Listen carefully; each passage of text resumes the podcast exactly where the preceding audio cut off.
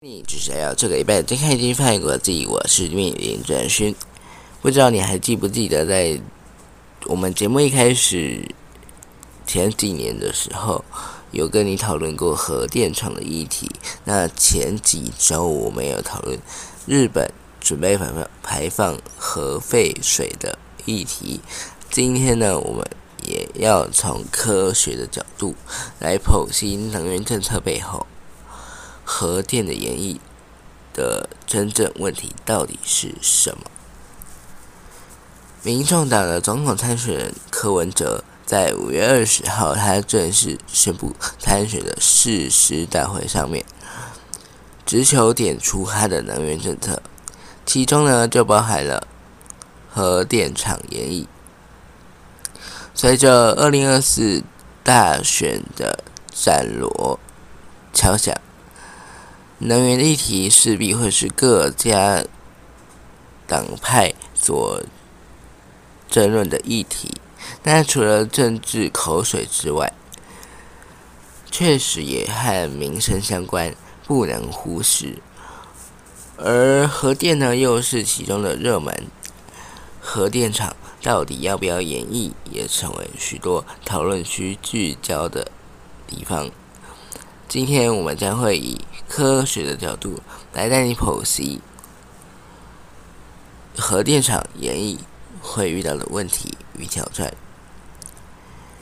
那提到核电厂演绎哦，其中一个问题很常被忽略，但是政治人物必须要面对的问题，那就是说卡满核电厂的核废料。到底该要去哪里？我们先复习一下台湾的三个电厂当中，合一的电两部机组，已经在二零一八年十二月，还有二零一九年七月，正式进入除役阶段。核二厂的两部机组，也在二零二一年的十二月，还有今年三月停机之后，进入。除役阶段，那我们分析了核二厂在除役除役之后是需要面对的废料处置问题。在二厂之后呢，核三厂也要接着来除役了。他们将在明年的七月，还有二零二五年的五月进行除役停机。那么，到时台湾就会全面告别核能了。因此，二零二四年的大选会是挺核派的最后机会。但是，就算挺核派成功修法，让核电延役，除了核三之外，核一、核二的最大的问题呢，就是已经没有地方可以放燃料棒了。那旧的燃料棒不会出去，新的燃料棒当然不能放进来嘛。但是现在核一、核二的用过燃料棒池已经被塞满，核二的一号机甚至因为用过燃料棒爆满。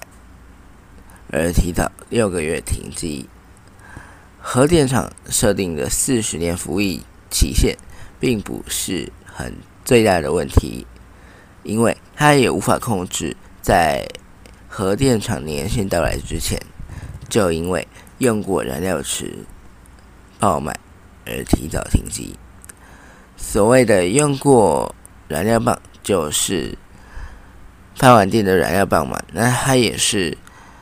高阶的放射性废弃物，这些燃料棒呢会在发完电之后，暂时放置在用过燃料池当中，等待它的放热速度下降，并且降温。在用过燃料棒安定之后，依照各国处置流程，除了部分的核电厂会将燃料棒继续湿式储存之外，通常呢也会将燃料棒移到干式储存场，或者是最终储存场。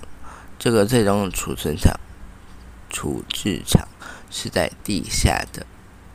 不过呢，台湾目前的状况，不管是干式储存场，或者是最终处置场。都还没有启用，因此用过的燃料棒只能继续卡在燃料池当中。那为了解决决这个爆满的问题，台电已经多次做过处理。根据台湾的原能会的资料，核一厂的一号机、二号机原先规划的燃料时。容量分别是一千四百一十束，还有一千六百二十束用过的燃料棒。但是呢，在最最后一九八六年扩充到每机组两千四百七十束，那一九九八年再次扩充到。三千零八十三束，最后最后它停机的时候的容量呢，几乎是原本规划的两倍。至于核二厂两部机组，原本规划是两千两千五百七十一束，那经过一九九一年还有二零。零三年的两次扩充，变成了四千三百九十八束，是原本的一点七倍。这边我们必须要说明哦，因为厂区的空间是固定的嘛，那因此燃燃这个燃料棒的容量扩充，并不是多盖几个。水池来扩充这个燃料池空间，而是在相同大小的燃料池内重新来改装填放呃燃料的隔架，然后借由减减少隔架的间距，增加燃料的。隔架的数量来塞更多，但是怎么塞都还是有极限的嘛。那我们这边也稍微提一下，和二厂呢原本要来用来打包的燃料棒，那好将这个燃料棒都移到干式储存场的。互相装载池，现在呢都被改装成用过燃料棒的储存空间。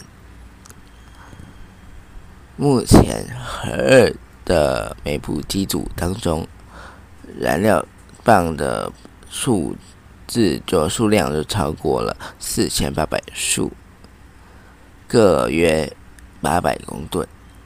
那这点也是总统蔡英文回应核电演绎的议题当中所述。除了法规规定外，核一核二重启执行会比较困难的地方哦。但我们话说回来，核废料最终处置厂要确定地点，也要也最早也要等到。二零三八年才会选定场所，这还不是开始盖哦，它只是一个选好而已，就是选定而已，对，选定而已，它还没有开始盖。在这个之前呢，用过燃料棒，如果想要移出燃料时，它能去的地方就只有干式储存厂。那他们什么时候盖好呢？其实哦，合一的干式储存厂在二零一三年的时候就盖好了，那么为什么现今还没有启用呢？依据规划，干式储存厂会建在各自发电厂的厂区之内，并且有两期的规划。第一期是室外储存，合一和二预计分别能转移一千六百八十束，还有两千四两千三百四十九束的燃料棒。后来哦。原能会要求台电要先新要新建第二期的室内储存，如果完工就可以各自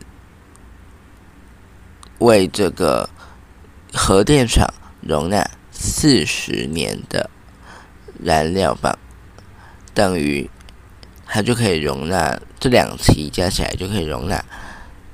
两座核电厂至今为止所有燃料棒。然而，实际的情况是，虽然核一厂的干式储存厂已经完工，也在一百零一年的时候通过了第一阶段的冷测试作业，但从那之后到现在都无法。从新北市政府取得水土保持设施完工证明，自然它也无法往第二阶段的热测试前进。那至于核日厂呢？新北市政府也驳回台电所提出的营建工地径流废水污染呃。消减计划达到十二次，连新建的工程都还没有开始执行。那除了政策面，是否能够说服当地的居民民众，干式储存厂安全无虞，也是该要面对的问题。那么，因为干式储存厂。不论是辐射量或者是坚固性的设计，它它都已经设计是设计好了，它连火箭撞了都不会有事情。至于燃料棒本身的安全，也不用担心。用过燃料棒放入干式储存厂之后，只需要靠空气的被动循环。就能够维持温度稳定，完全不需要插电。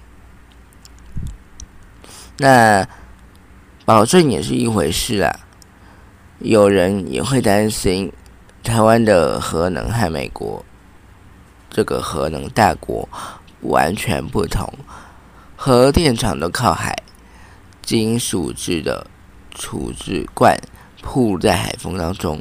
会不会有锈蚀的问题导致核污染外泄？这个问题当然要经过充分的测试之后才能知道。但我们可以先参考与我们环境相同的日本。日本有三座的干式储存厂，其中一座呢就是位在三一一大地震受灾的。福岛核电厂，那这座核电厂呢的储存厂，在一九九五年就启用了。位在海边的储存厂，至今二十年、二十五年以上了，都还保存良好。甚至在海啸和核子事故之后呢，日本进行的。紧急安全评估和处置，检查了他们的干式储存设施，结果都没有表明说没有储存槽没有发现空气自然对流被阻碍的状况，排热的功能、辐射的屏蔽也都没有受到影响。那此外呢，经过现场的抽样检查，用过的核子燃料棒也没有受损。虽然受到海水倒灌影响，外侧的二次盖有观察到海盐腐蚀的现象，但封盖之间并没有产生气密被破坏的情形。整体来说，硬体设施的的保护呢是相当到位的。当然啦，在时候九个九个这个储存的货箱也被移送到厂区内，由另外一个临时保管的设施进行保管。当然，福岛干式核电厂的设计。跟台湾并不相同，因为日本采取燃料棒再处理的策略，外头是金属的护箱，那台湾则和美国的主流相同，外头采采用的是凝土混凝土的护箱，结构呢强度比金属护箱更强，也保有。空气流通的自然管道。你也许会问哦，台湾并不是日本，比较高温气候的形态也不完全的相同。没错，真实数据也必须等到第二阶段的测试开始，才能够一起来检视数据如何。讲到这边，合一和二厂的演绎的。要面临的问题已经被我们点出来了。那核三厂虽然还没有塞满，但如果一起延长，迟早也会面临相同的问题。剩下的我们就交给工程和政治去解决了。那我们应该和拥抱核能吗？或者是？我们应该先问：该用什么角度来看核能呢？对于核能的议题，你真的知道？呃，核，你真的晓得说核能算不算绿能吗？也许应该问说，有些人会问说，核能算不算绿人？绿绿能？真正的绿能以及洁净能源，还有永续、永续的能源差在哪里？你知道吗？嗯，呃，坦白说呢，这个真的很混乱哦。在我们之前提到的呃一则报道当中哦，马上就有能源的研究者来提醒我们。我们所介绍的不够准确哦，因为在台湾，虽然国发会把绿能定为再生能源，美国的能源部则是根本不用 green energy，只用 clean energy，也也就是它完全不用绿能这个词，只使用干净能源这个词，而。他所使用的 green e 呃，他所使用的 clean energy 就是干净能源，其中就包含了核能。此外，除了美国，欧盟也不用 green energy 绿能这个词，而是使用，而是指定欧洲的绿色正纲下面能够。符合条件的能源，比起这些内涵会持续变化的分类名词，既然呢全球现在都有对近零碳排有相关的共识，那我们至少可以明确的说，核能重新来帮它做定位，那就是说，核能确实是一个低碳排的发电方式，但是有核能安全的问题必须要考量，有核废料问题必须要解决。在这个前提之下，讨论要不要选择它，会也许会有更有意义一点。核电和绿能哦，要或不要，其实没有完全永恒正确答案。欧盟在二零二年将核能纳入永续投资分类，结果现在在多国都面临了诉讼，被认为违反了分类法的初衷，错误的引导市场。德国伊马当嫌废核，却又无，却又因为乌俄战争的问题，延役继续核电。今年四月全部关闭之后，能源的缺缺口呢，只能够烧煤炭，也令人诟病。法国新建的核电厂。并且呼吁要将核能所产生的氢气纳入可再生的燃料，但是西班牙和德国坚决反对。就算只看欧洲，就知道要下定决心拥拥有核能或者是废核，都有很多的困难。在民主的社会之下，我们应该尊尊重每一个人的选择，但为了对得起选民，比起口号，政治人物必须提出更务实的政策。核电厂如何演绎？如何解决核电厂的产生的核废料的去留？希望台湾的核电的整个。呃，不只是核电了，它台湾的整个发电比例到底是什么？用电的安全在哪里？